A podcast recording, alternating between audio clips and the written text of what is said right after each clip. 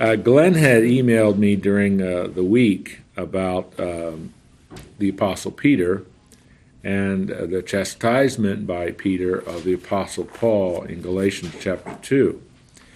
And um, I agreed to answer his questions or comment on it.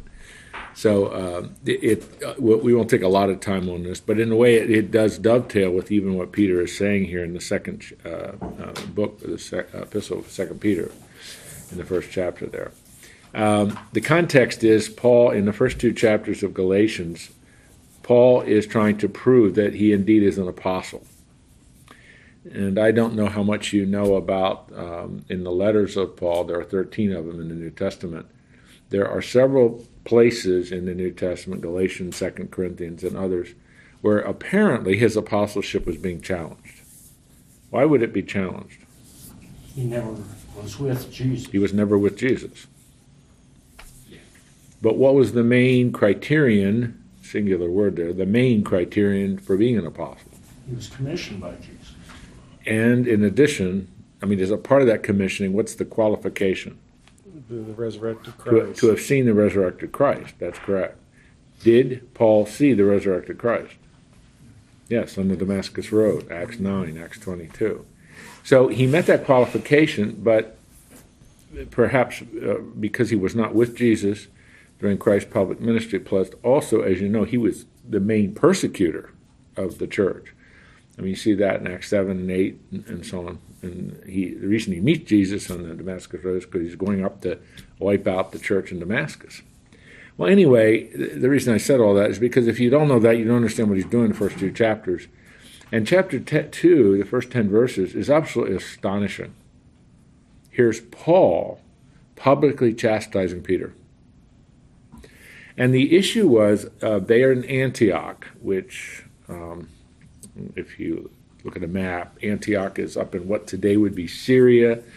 Uh, then it was still called Syria, but it was it was the second most important city in in the burgeoning church. The most important being Jerusalem, and it was in Antioch where people were first called Christians. However, the vast majority of people in the church at Antioch are Gentiles; they're not Jews. Whereas you know, the early church all the early church leaders, the apostles, etc., were all Jews. That was creating a real crisis for the church, and it was it was defining certain ethnic and religious traditions that were beginning to define the two groups. And so what was happening was um, uh, uh, Peter uh, had been sent as part of a delegation that went up there. Barnabas was with them. And what they started to do was they would not eat together. So you had the Jewish Christians eating and the Gentile Christian, Christians eating.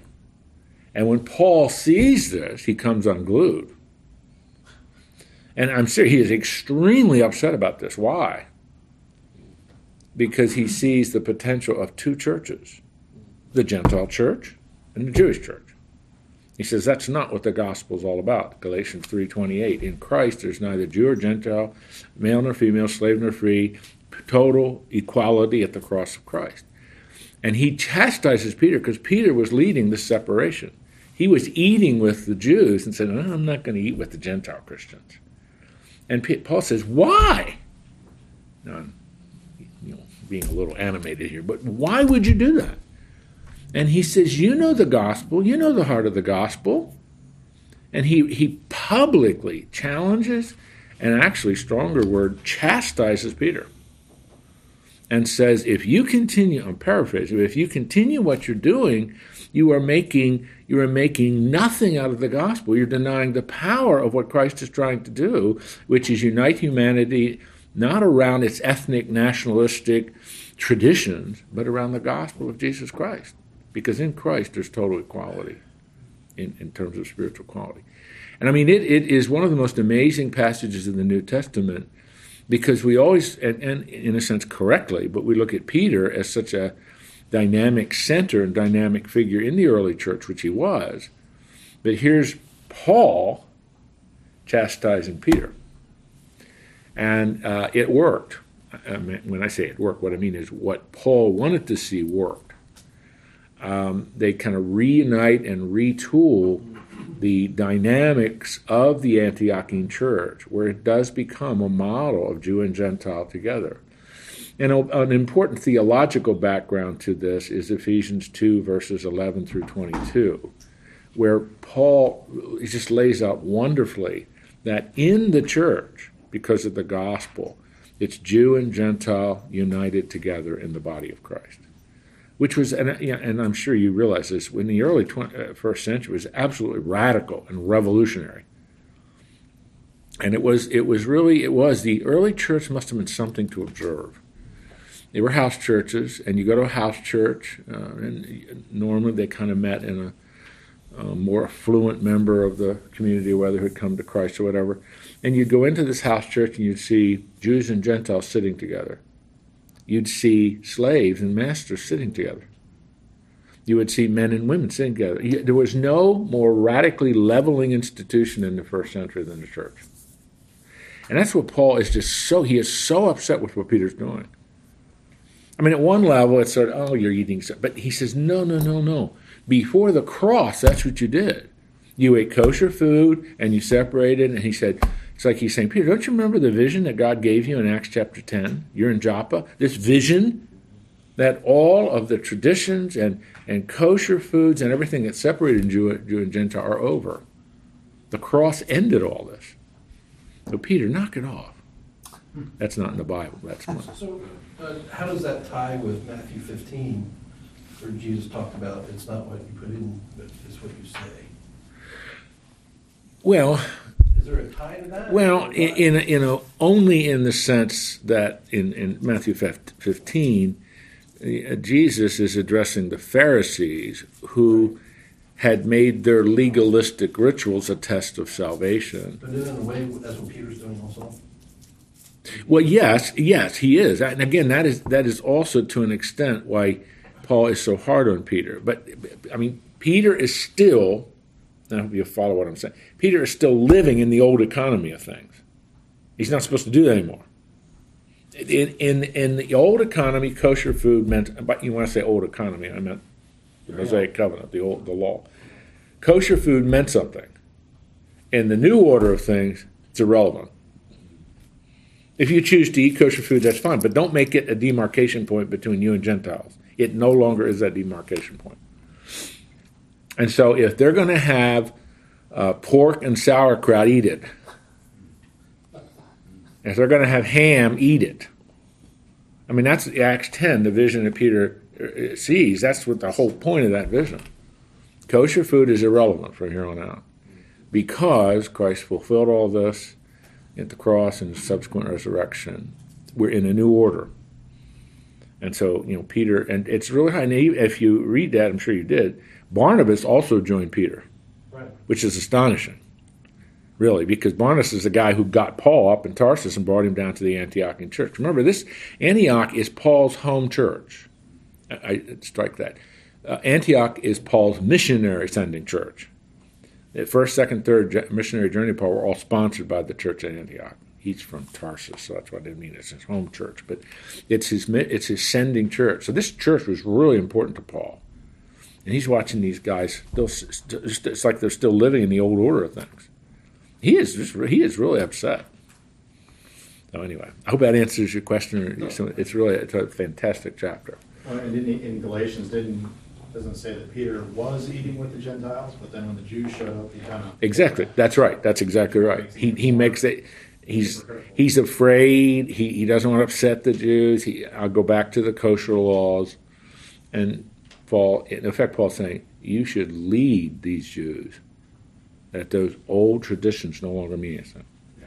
They were Christians, though, these Jews. Yes, yes, yes. I mean, this is in the this is in the fellowship hall of the Antiochian church. I made that up. That's not true, but I'm just trying. It's part of the, the, the church. Now, there is a lot going on there. I'm trying to stay away from any more bunny trails and get back to why we're here. Uh, well, I shouldn't say it that way because Glenn's question was a very relevant question. But there's so many bunny trails, but there's a lot going on at this time. This is about AD 43. Uh, we're not quite, AD 49 is when the Great Jerusalem Council occurs. That's recorded for us in Acts 15. We're not there yet. but as more and more Gentiles and more and more Jews start connecting with one another in Christ, they become Christians. Then these these issues of all of our cultural traditions, in terms of religiosity, no longer apply. You know, it's hard. I mean, that's hard today, isn't it? Yeah, right. I mean, my mother is absolutely convinced the most sacred instrument in the world is an organ. And electric guitars and drums and everything else are evil. By nature, they're evil instruments. One last question. And that's a cultural tradition that has no bearing whatsoever in the Bible. Where does the Messianic Jews, where do they fall into play? Today, mm-hmm. Well, today, in them. well, then, Glenn, Messianic Jews would be Paul. Paul's a Messianic Jew. He had seen and trusted Jesus Christ as his personal Messiah. So, it, so and in a way, I mean, so that's kind of a that's a concept that wouldn't have as much application in the first century because all the Jews that are coming to Christ are Messianic Jews. But today, that's a very meaningful uh, term or concept. Uh, I've seen per, various percentages, so I won't try to quote a, a reliable percentage because it's small. But there's a growing proportion of Jewish people who are coming to terms with the claims of Jesus Christ and accepting Him as their personal Lord and Savior and their Messiah. Typically, Messianic Jews, if you make that label fit, it's not only acknowledging Jesus as the Messiah, but they often keep some of the tradition Very, very. kosher practicing. They observe the Sabbath, not the Lord's Day. Exactly. And that's troublesome to some people. And, you know, it's just, um, is it evil to do that? No, it's not evil. It just depends the spirit in which you're doing it. If you're acknowledge, if you are, if you're a Messianic Jew and you're acknowledging Jesus is your Messiah, but you're also honoring and acknowledge the traditions that are associated for 4,000 years with your people. And that's, that wouldn't be correct, 3,500 years with your people. Um, and you're just acknowledging that it's part of my identity, who I am. I don't think there's anything evil with that. But if you are looking at those things as ways in which you merit the favor of God, you cross a very important line and and I, that's that's not honoring to the Lord to do it that way. So I don't know if I'm answering your question. The messianic messianic J- Jewish phenomenon is very controversial today. Obviously, it's very controversial for the Orthodox Jew because they think they should be all shot. but it's a, a, joke. But I mean, they really don't want anything to do with them. But for, even for among evangelical Christians, there's it's disturbing because they're keeping these things and you don't have to do it. Kosher laws are irrelevant past the cross. But it is a tradition. But they're looking. That's it. I mean, I know I have friends who are Messianic Jews, and most of them look at the things that we've just highlighted as part of their their ethnic and and identity tradition. This is who I'm a Jew. Mm-hmm. These are part of, of, of thousands of years of my history. And there's nothing wrong as long as I understand that I'm saved by grace and justified and all that uh, in Christ, for me to observe those traditions is it's okay. It's I mean that's how they want to say it, and I don't I don't in any way think that's that's wrong or evil as long as the mindset is this is part of my tradition, but it's not meriting. It's not a legalistic tradition that's earning favor with God. That's a very dangerous idea. Well, Jim, these Messianic Jews also uh, have an opportunity to witness to their brothers Absolutely. and sisters because of what that practice is. Absolutely. Don't you think? And Absolutely. So uh, God, in His total schemes, got it figured out. Well, and many, uh, and again, that's hard for, I mean, for, for a Messianic Jew to have a significant witness to an Orthodox Jew, they don't mix well. Mm-hmm. They really don't. Uh, but, you know, on an individual, personal basis, that can still be very, very meaningful. And God has used that in many, many, many Jewish people's lives. Absolutely. All right, Glenn, thanks for bringing that up. But John wants to ask another question. This is a little bunny trail, but do we know, was, was Peter in Rome at that time when Paul discovered this in Antioch? No, he's in Antioch. Peter is in Antioch. And so Paul, and Paul came there? Yeah, well, yeah, yes. I mean, So it was kind of a personal confrontation? yeah, very personal and very public. Okay. very personal and very public. hmm In the Antiochian church, there. That's right. Now, the, the first 10 verses of, well, it's not, it's 3 through 11, really, so it's not the first 10. Um, and hopefully we can finish this section. I've, uh, as I worked on this again, I was just thinking of a way that makes it easy to remember because this is a very profound passage of Scripture here. In verses 3 and 4, and we've already covered this, but I'm just summarizing it. Uh, Peter summarizes our position in verses 5 through 8, which we're almost done with, and really going on through verse 10 Uh, the focus of Peter is on our practice of our faith. And then he concludes with a reminder to stay on the path to eternal life. So if you want to, if, if you'd want to talk about it the way Paul talks about it, you would say this refers to justification. This is an emphasis on sanctification. And this is a path to glorification. Now, I wrote those three terms at the top because they're Pauline. That's the way scholars talk about Paul writing it. but these are Paul's emphasis points in terms of how you look at your life as a Christian. You've been justified, you are being sanctified, headed toward your glorification. And so what Peter is doing, I mean, it's very unique, but that's each writer has their own unique style and vocabulary and syntax and everything. He is reminding in his unique way of our position in Christ, which should lead to the practice of these virtues. And he's, and he's going to use a, a, a, a set of phrases in verse 9, which I think is one of the most significant verses in the New Testament on sanctification and to stay on the path to eternal life, the way to eternal life, which is the, the final glorification, the final stage of our redemption.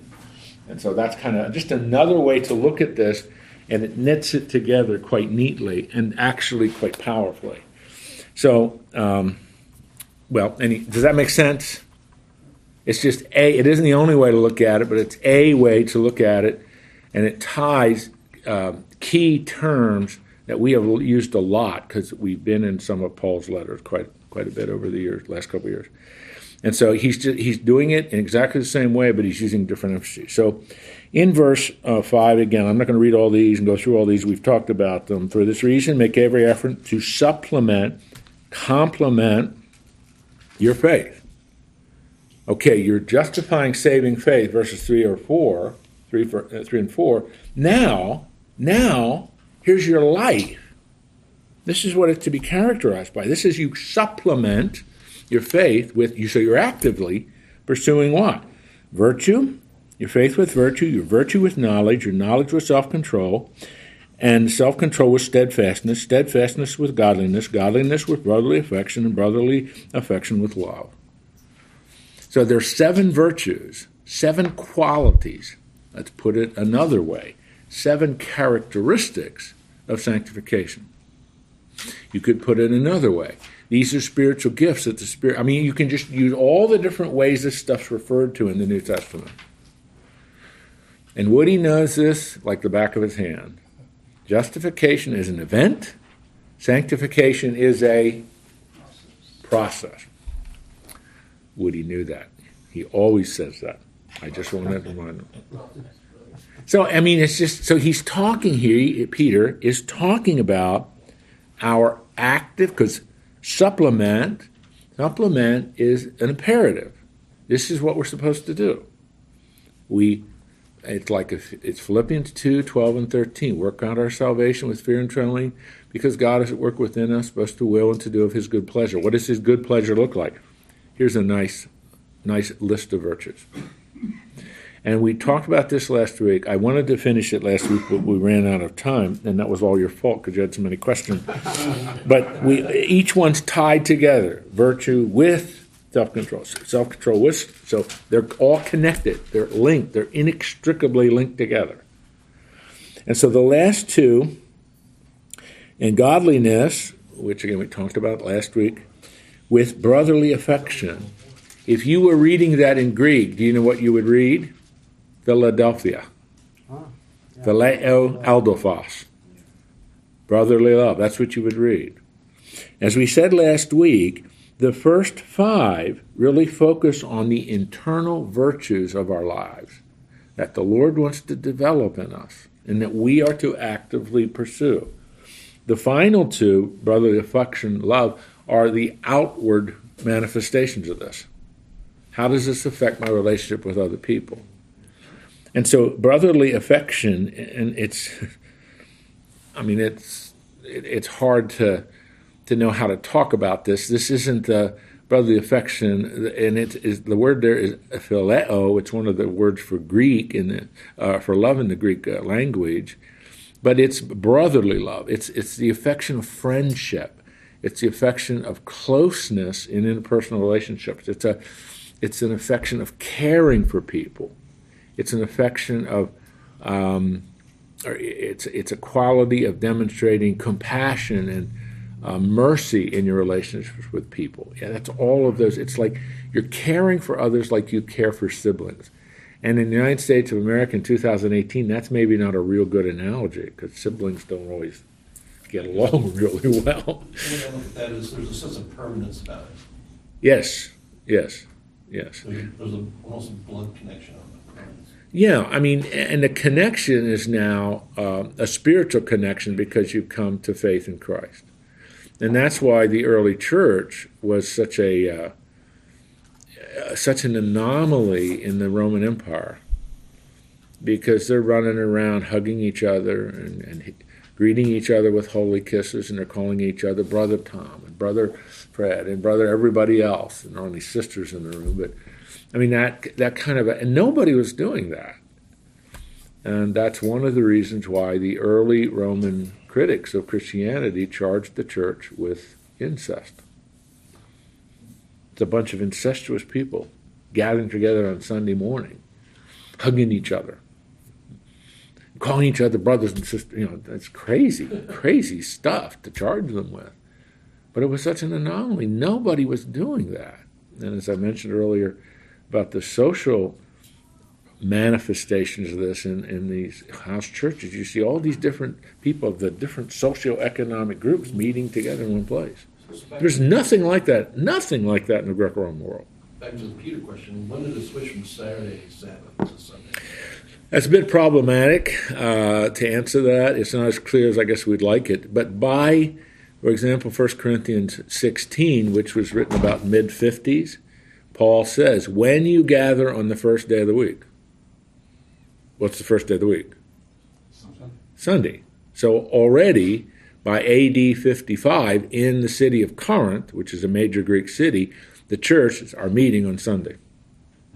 Well, Yeah. Paul's church is. Pardon me? Paul's church is anyway. Well, yeah, yeah. I mean, but it it seems.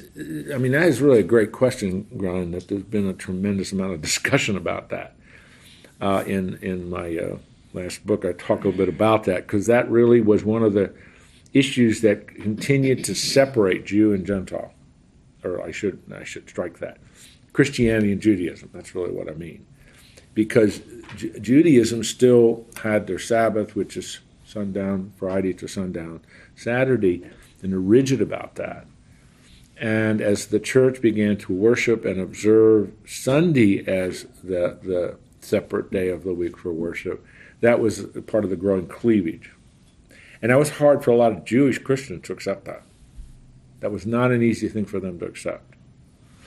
Would one of the reasons for that been so that Jews who went to temple, who were interested in Christianity, could then go to the Christian church on Sunday and weigh the two? That may have been a pragmatic reason, but that is not the primary reason. That may have been one of the reasons, depending on where the um, where uh, the, the church is, is located. Um, yes, that could, but I don't think that was the primary reason. Okay. That was part of it to accommodate that. That's why those early um, those early, those the segments of the population, the early, very early decades of the church. Uh, it says people are sometimes called God-fearers. I mean, just all there are all kinds of things happening where Jews are testing Christianity, testing, I mean, t- trying to figure it out, and, and so they do go to the to local churches. Yeah, that's a part of it. So this this issue of brotherly affection is is is at the heart of it. It's how, as a Christian, you approach interpersonal relationships. If I say it that way, does that make sense?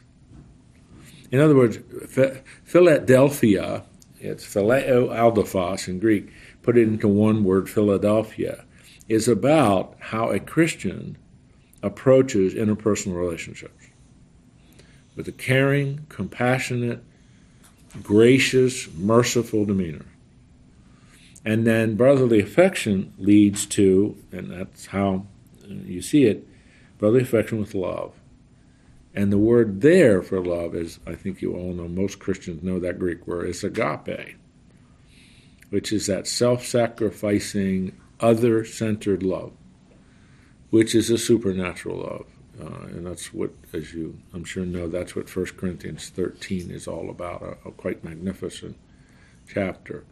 And that that final virtue in this list of seven is the crowning one, the closing out one, because that's where you take, you, and this is so contrary to everything else, you take on the opposite.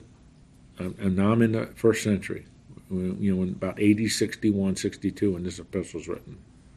You take on you take on a quality of life that is totally antithetical to everything you see.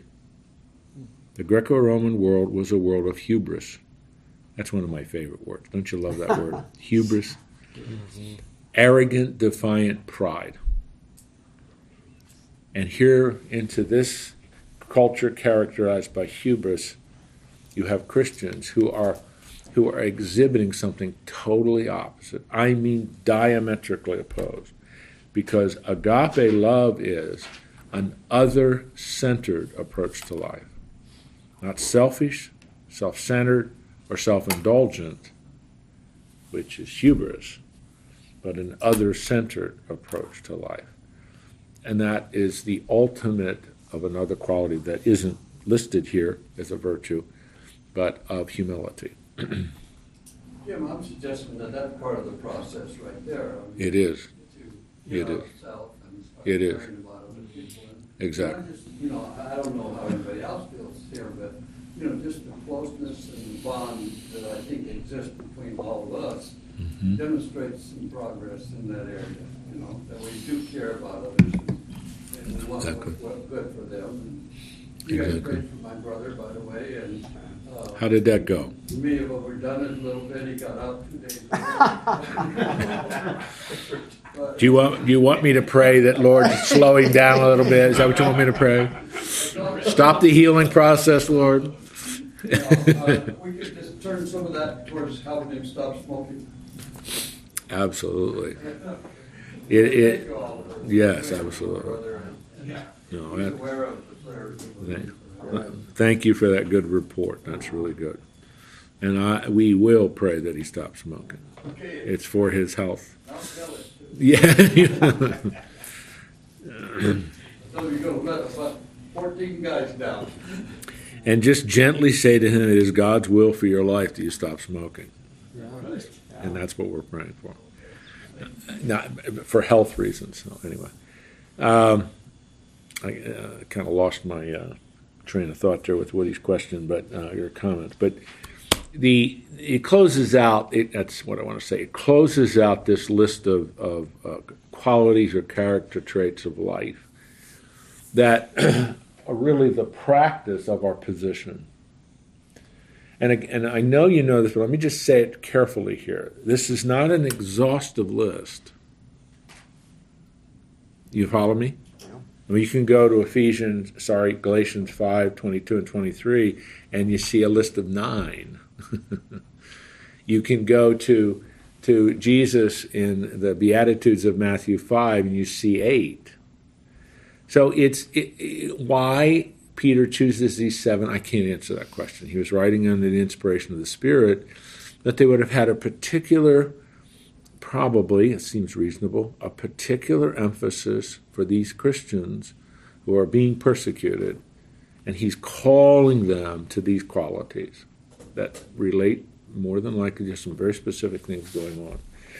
All right. Are there any final comments or questions about? We, we've taken almost two and a half weeks on this list of seven, but I think it's worthwhile. They are they're magnificent. I think he says down in verse 10, he says, if you practice these things, you will never stumble. That's, a, that's pretty strong. Yeah, yeah, we're getting there. That's exactly right. Yeah. Now look at the next two verses, uh, verses eight. Well, actually, three verses, eight, nine. Chapter are you on, Pastor? Is that one or? Yeah, chapter one of Second Peter. Absolutely. Now, verse eight. Just notice the language. I'm reading from the ESV here. I really like how they do this. For if these qualities are yours and are increasing,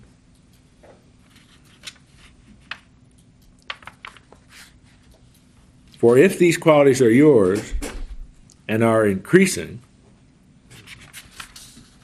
for if these qualities are yours and increasing, what am I emphasizing? Sanctification. The mm-hmm. process. The process. Mm-hmm. The process. The assumption of the Apostle Peter writing under the inspiration of the Holy Spirit is here is the process. These are increasing. It isn't an event, it's a process. Sanctification is a process. Galatians 4:19, Romans 8:29 tell us the goal God has for the process. The Father wants us to become like his son. That's the goal. And as I've said a couple of Aristotle used to say, and I rarely quote Aristotle, but Aristotle used to say, you'll never hit the target. He's writing about ethics. You'll never hit the target if you don't know what the target is. Peter has just defined for us the characteristics of the target. and who has that target for us? The Father does. He wants us, his children, to become like his Son. I mean, I'm just I'm putting it the way the New Testament puts it in a variety of ways. And every single one of us around this table, if you have a faith commitment to Jesus Christ, salvation, you are in this process. There's no one around this table that is not in this process.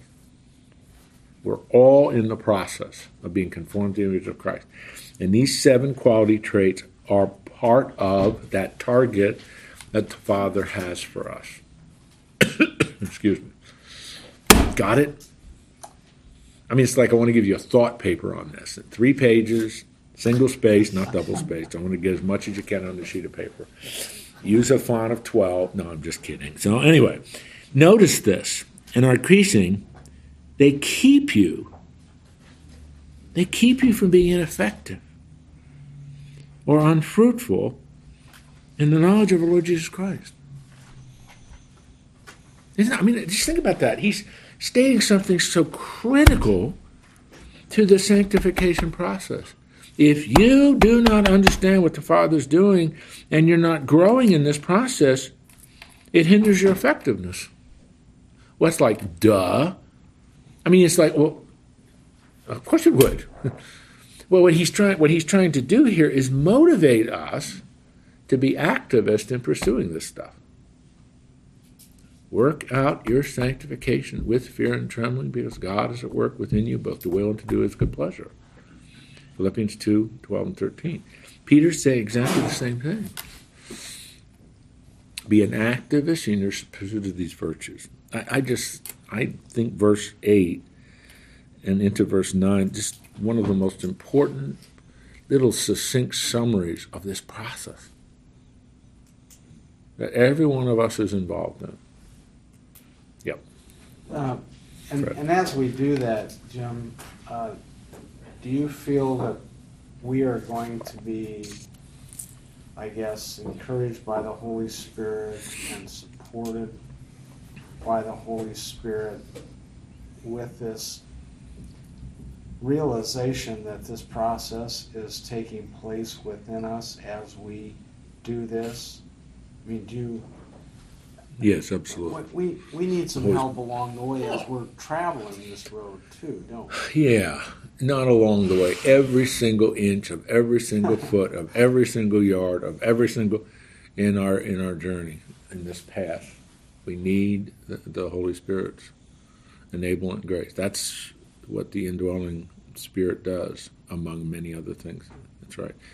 Another. That's why another one of these lists um, in in Galatians five is the fruit of the Spirit. It's what the Spirit produces in our lives. Absolutely. I mean, I you I'm sure you can easily understand this. If you're not sure, go ask my wife. It is not natural for me to love people. I mean, I don't like people. I mean, I really don't. I don't like people. Get out of here. I mean, I just don't. I, I don't like people. I, you know, they're messy, or just like me, they're messy, and they got all kind of baggage. And, and I'm being a little facetious here, not a little. I'm being tremendously facetious. But my um, my mentor in Pennsylvania, before, uh, well, it was actually after I was ordained, said, Jim, I want you to remember two things. First of all, Jim, it is not your business to change people. That's God's business. That was when he told me that. I've never forgotten that. That's one, and that was way, way decades and decades and decades ago. And all my academic ministry, all my ministry in the churches, and so on. That's really true. My job is not to change you guys, and I'm not going to take the burden on my shoulders of you not changing. That's God's business. My job is to faithfully teach the Word of God, so that He will use His Word to change you. And if you don't want that, you know that that's God has to deal with you in that. I can't coerce you into this, but I can faithfully lay it out. And the second thing he said to me, and this was humorous, but it's absolutely true, Jim, you will discover that ministry would be great if it were not for people.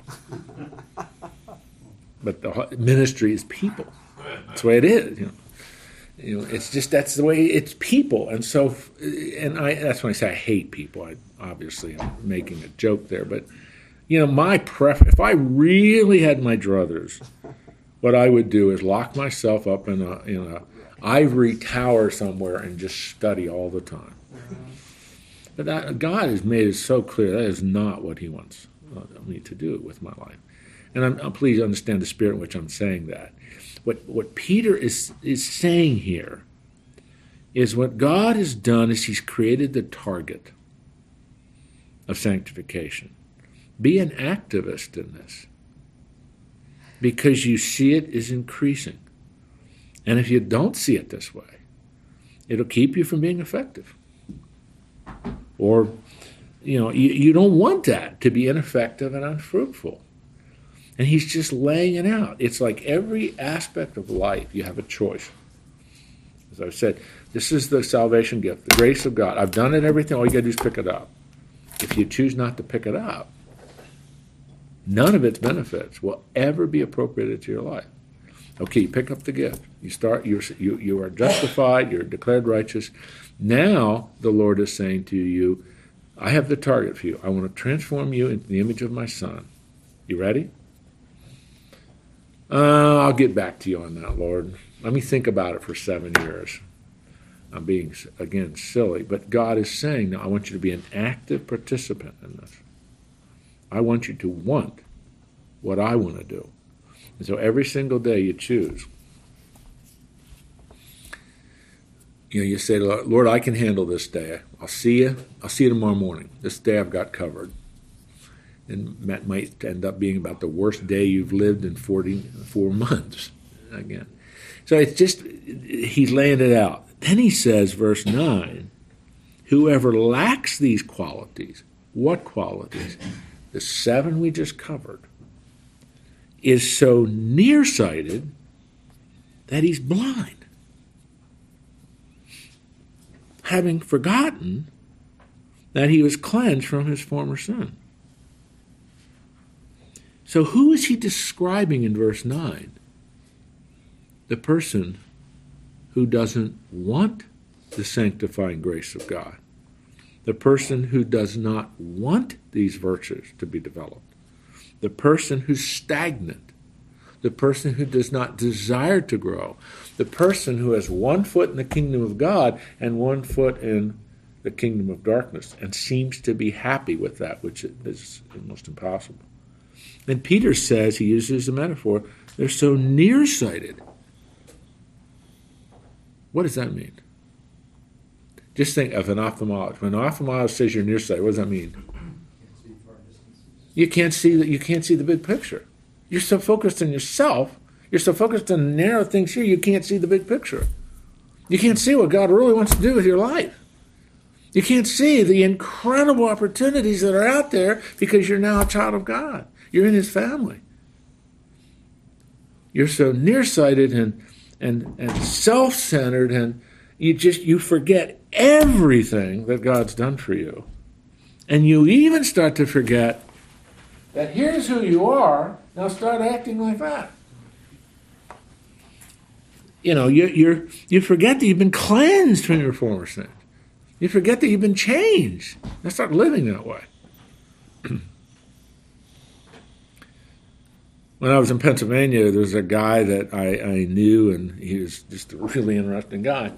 And I, I can not know if I can remember the number, but he, I, he said, You know, I have been saved, and I think his number was something like 73 times. Oh, It's a guy, verse 9.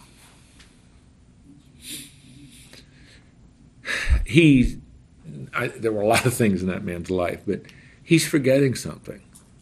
He doesn't understand the difference between justification and sanctification.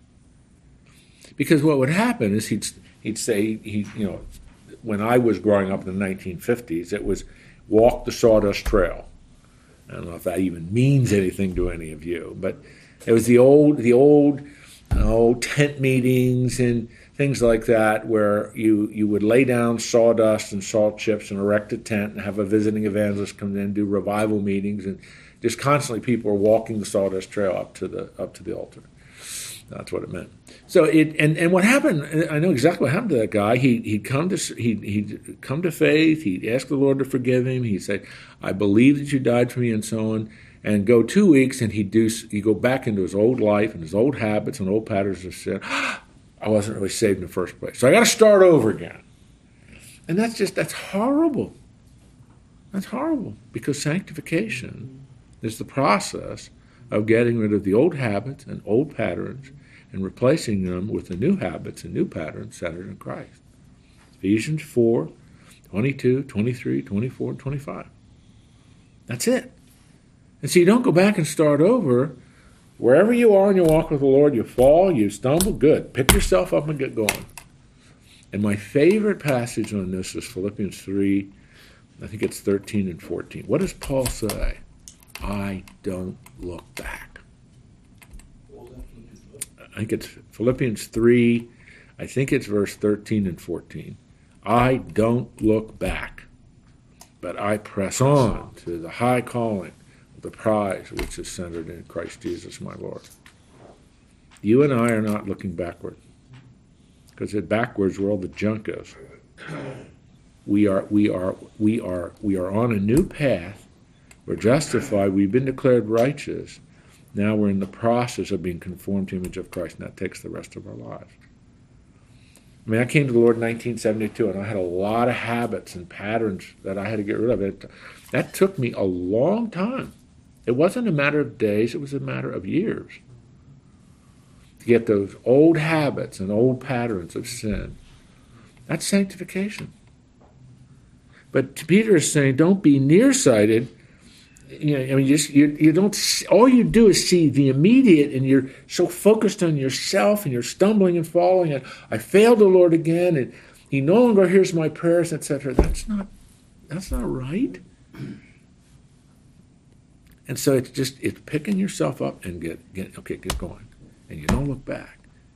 Christians go into the future often with their foot on the brake and their eyes in the rearview mirror. That's how they go into the future. And Paul says, I press on. I don't look back. Jesus is taking care of the stuff in your back. It's over. Now live like it. Go forward. And he says, therefore, brother, I love this. Therefore, brothers, be all the more diligent. That's a great way to translate that. To make your calling and election sure, if you practice these things, you'll never fall, you'll never stumble. In other words, without getting into you know the debate that always goes on when you bring up the word election, but call, what all he's saying, your election, your election is it's it's secure. It's just who you are. Live like that. Here's who you are.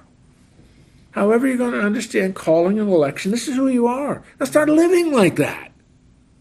As he says, be more diligent to make it sure. Practice these qualities. And you'll start to get victory over the old habits and old patterns. It's a magnificent summary of the strategy for holiness every single one of us should have. First part of the strategy strategic initiative number one I don't look back. Jesus has taken care of all that. That's what the cross is all about in my life. All that junk's gone. Strategic initiative number two I'm beginning to develop the habits and patterns that cultivate who I am.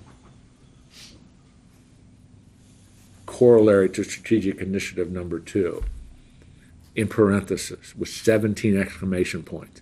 It's going to take some time for this to occur.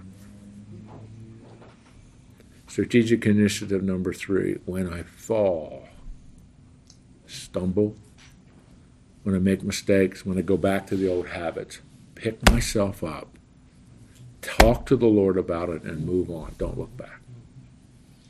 And the, and the devil is going to constantly be accusing us mm-hmm. of not doing that, but falling behind, and he'll want us to focus on mm-hmm. the, the past, which we don't live in exactly. anymore, and we can reject that because it's covered by the blood of Christ.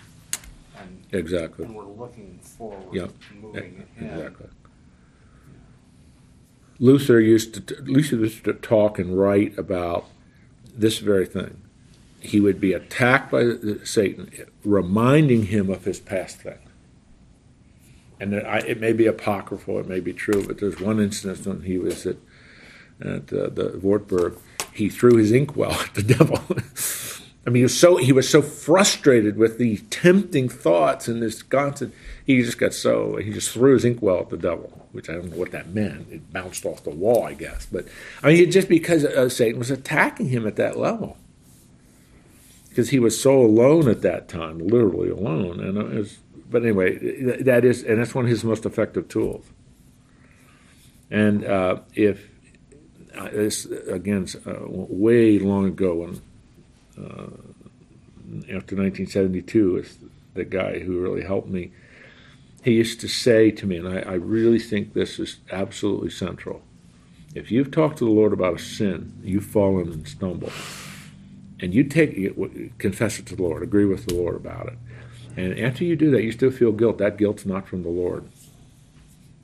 That guilt's from Satan. You've been cleansed. You're done. It's it's over. From God's perspective, it's no longer an issue. So if you're feeling if you've dealt with it and you're feeling guilt, that's not from the Lord. And you just reject that. I mean, this this is something. It's hard because often we wallow in this and you know just the way we often are we, we are so performance based and so and we fall and and you you start to think well the lord doesn't care for me anymore look what i just did look you know this you got to always remember it there's nothing you can do that's going to cause god to love you more or love you less than he does right now his love is absolutely consistent and that you, your performance doesn't doesn't affect how much he loves you or lack of performance, however you want to put it. Peter, Peter is just laying out profoundly important truths about our life. And we got to keep remembering these truths. Because sometimes, maybe you aren't like this, some days I don't feel real good. I don't feel motivated. I don't particularly want to do much. And you just, then you start, I'm exaggerating a little bit, you start wallowing in things and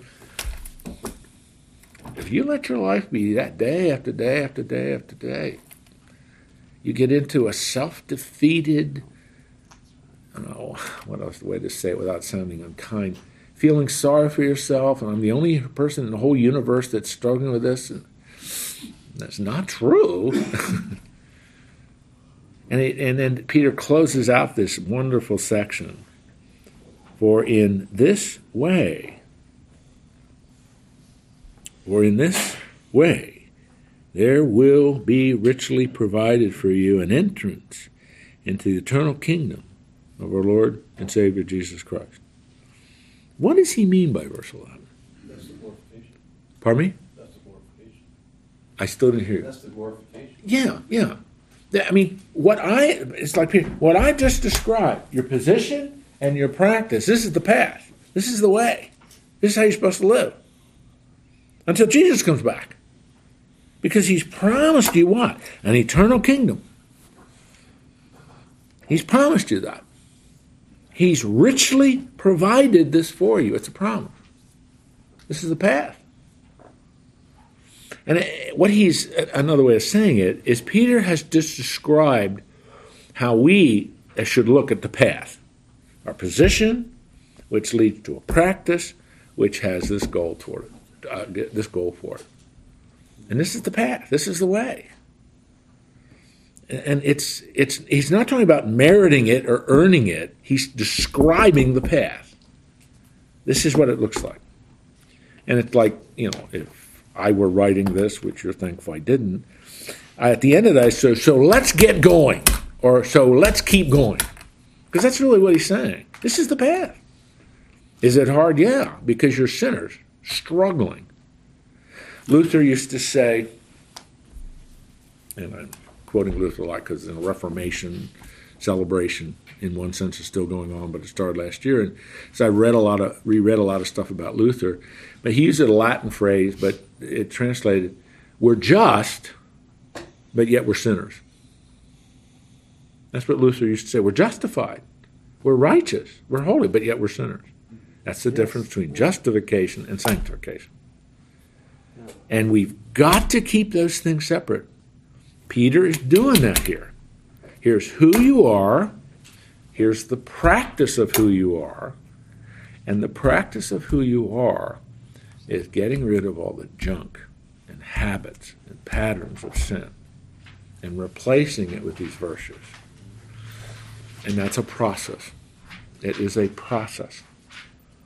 But the goal, the goal is glorification. The goal is the eternal kingdom of our Lord and Savior Jesus Christ. And that motivates us. That should motivate us to keep going. It really should. So, but I'd be correct in reading into this verse, uh, eleven, where he talks about the, it'll be abundantly supplied to you, the things that like Fred referenced earlier, the power of the Holy Spirit to work in our lives, Mhm. the encouragement we get from Christian Mhm. friends, the Mhm. teaching we get from our churches. I mean, all of those things that are resources that help us Mhm. Along the way. walk, walk this path.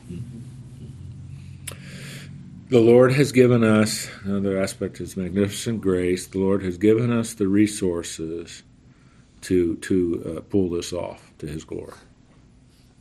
Absolutely. Yeah. Uh, yep. you, you got it. Sometimes it feels so alone up there. Yeah, yeah, no, absolutely, and that's why uh, one of you, maybe it was Woody who said that earlier. That's why just gathering with uh, men uh, that are serious about the Lord, as you you all do every Wednesday here, that's just, that's, that's an encouragement time. You're hearing the Word of God, you're but you're with other, guys, and it's just an encouragement time. And that, by the way, is one of the reasons why church is so important. Nothing particularly magical about the building, but it's the people there. And it, it's all that occurs in those dynamics. Our, the mission statement of my church is we seek, seek to see Jesus transform lives through God's Word, through prayer, through loving relationships. And those three things we really focus on. Those three things. And that really, really, really bears the fruit you want to see. God is transforming people. And so Peter has just given us a, it is really, it's, I know it's hard. Some of these words and terms and phrases are, are a little hard, but when you start to unpack them, you say, oh, it isn't really that hard. So that's kind of, you know, kind of remember the three P's position, practice, path. That just summarizes what he's saying. Who's our, what's our position? It's very secure, um, it's very stable, it won't change. I've declared righteous, this is who I am. My new identity, I'm in Christ. 242 times in the New Testament. Now I'm in the practice of being conformed into the image of Christ. I'm practicing my position, but I'm on the path to eternal life. Mm-hmm. The glory, the kingdom of the glorious Lord and Savior Jesus Christ, and all of those. And so that end is a, is a motivator to keep going too. All right. Boy, this would be a great time for an assignment, wouldn't it? No. All right. Any other questions before we introduce? Oh, goodness, it is almost a quarter of. Good passage. It is. Great It's, it's a rich, rich passage. It really is. But I, it just if you just every now and then just look at verse eight again. It, you know, it, it characterizes again who you're. These qualities are yours and are increasing. They're yours and increasing. That's sanctification. You're just you're seeing growth in these areas, increasing. That's that's our goal, increasing. Now, verse 12, um, another long section that will be on this probably for about four weeks. But uh, he, he continues this, this whole matter of our growth, and he talks, I called it in your outline there, the requirements for growth. And he talks about a whole variety of things, including, and we get to verse 20. Uh, uh, 21 uh, and so on is, is quite important, uh, as you'll see in a minute. I want to connect that with 2 uh, Timothy 3.16 in about four weeks when we get there. That's a joke. Nobody laughed. Verse 12. Uh, what I think this will be true in all your translations. Let me introduce this, and we'll just have to quit because of time. What's the first word of verse twelve? Therefore. And so, you know, that means Paul is now going to draw some conclusions.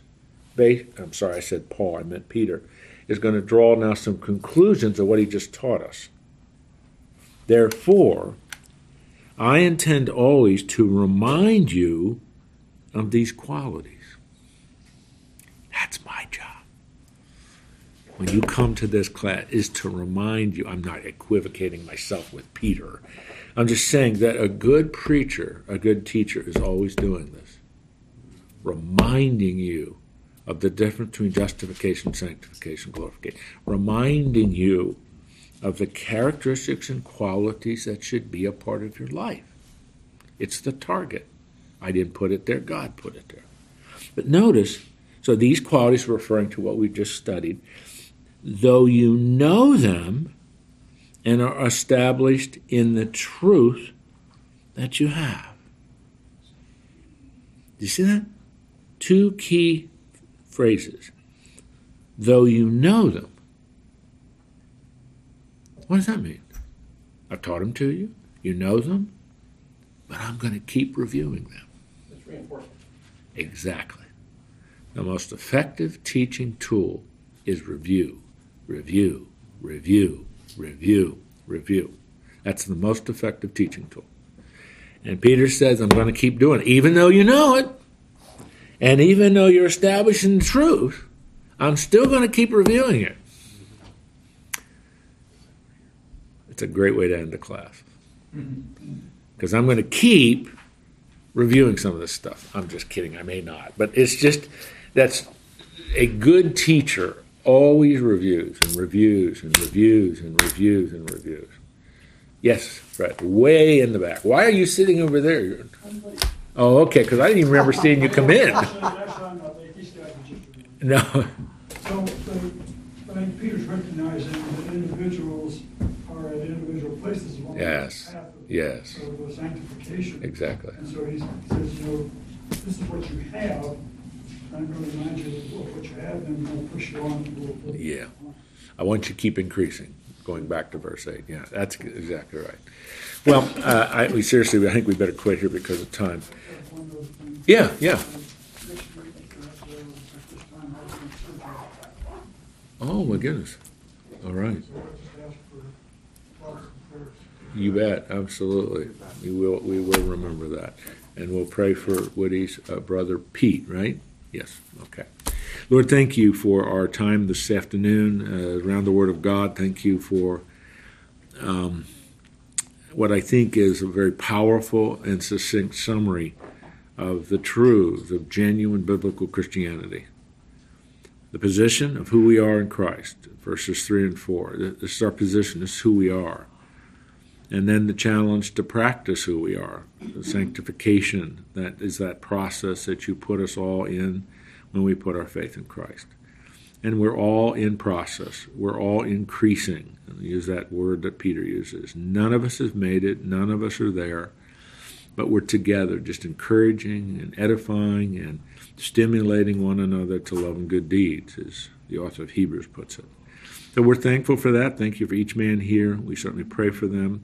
Pray that the Word of God will continue to pierce their heart, penetrate their soul, and that you will uh, uh, just continue your work of conforming us to the image of your Son, the Lord Jesus. That's our goal. That's your goal. We want those to be the same. And I pray too for two of these requests. I think of Fred. He, I think he said next week at this time he will be in surgery. I, I don't know all the details, but that's not that important. We just pray for our brother. I pray for the surgeon and the anesthesiologist and all the other people that will be ministering to him medically. We pray that uh, it will achieve its goals. And we pray that you'll give him a calmness, a spirit of dependence and faith and trust in you.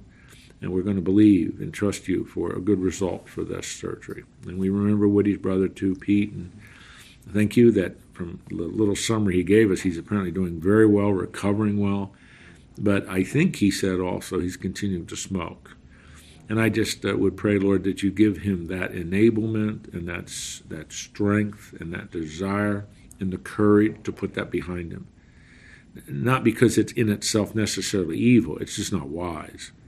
That's not a good thing for someone to do. It, it destroys life, it destroys cells, and that's not a good, healthy thing to do.